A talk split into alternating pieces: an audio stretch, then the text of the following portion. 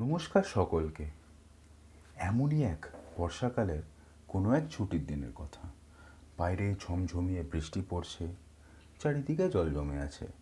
সামনে কমপ্লেক্সের বাচ্চারা ছাতা বন্ধ করে বৃষ্টি ও রাস্তা ভর্তি জমা জল দুটোই উপভোগ করছে। এক পথ শিশু তারই মাঝে বাকি বাচ্চাদের দেখছে ও কাগজের নৌকো বানিয়ে জলে ভাসাচ্ছে।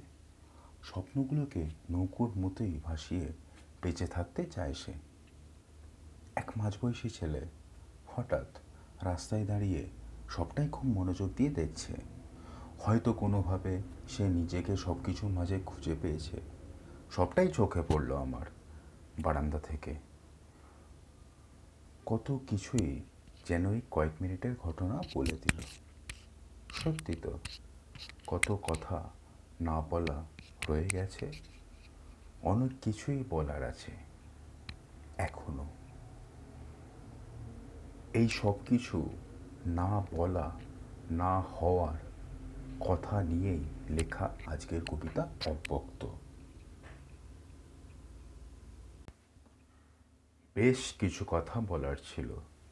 কথাগুলো তার যে খোঁজে নিজেকে প্রতি মুহূর্তে, কথাগুলো তার যে হয়তো পরিস্থিতির চাপে নিজের ইচ্ছেগুলো বর্জন করেছে, এক ফোঁটা এক ফোঁটা করে বৃষ্টি জমা জলের মতো, তার ভেতরেও অজস্র সমুদ্র জমে আছে।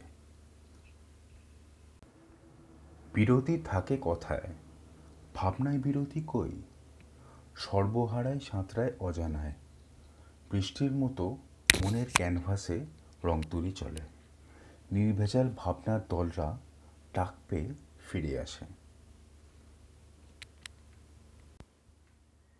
শেষ বেলায় অনুভূতিটাই থেকে যায়। কথার প্রয়োজন মেঘের মাঝে আশ্রয় নেয়। ভালোবাসা একে অপরের মিলনের গন্ধে কোনো এক নতুন আতরের জন্ম দেয়। মনটা তার আজও ছুটে যায়। তার ভালো লাগার দুনিয়ায়।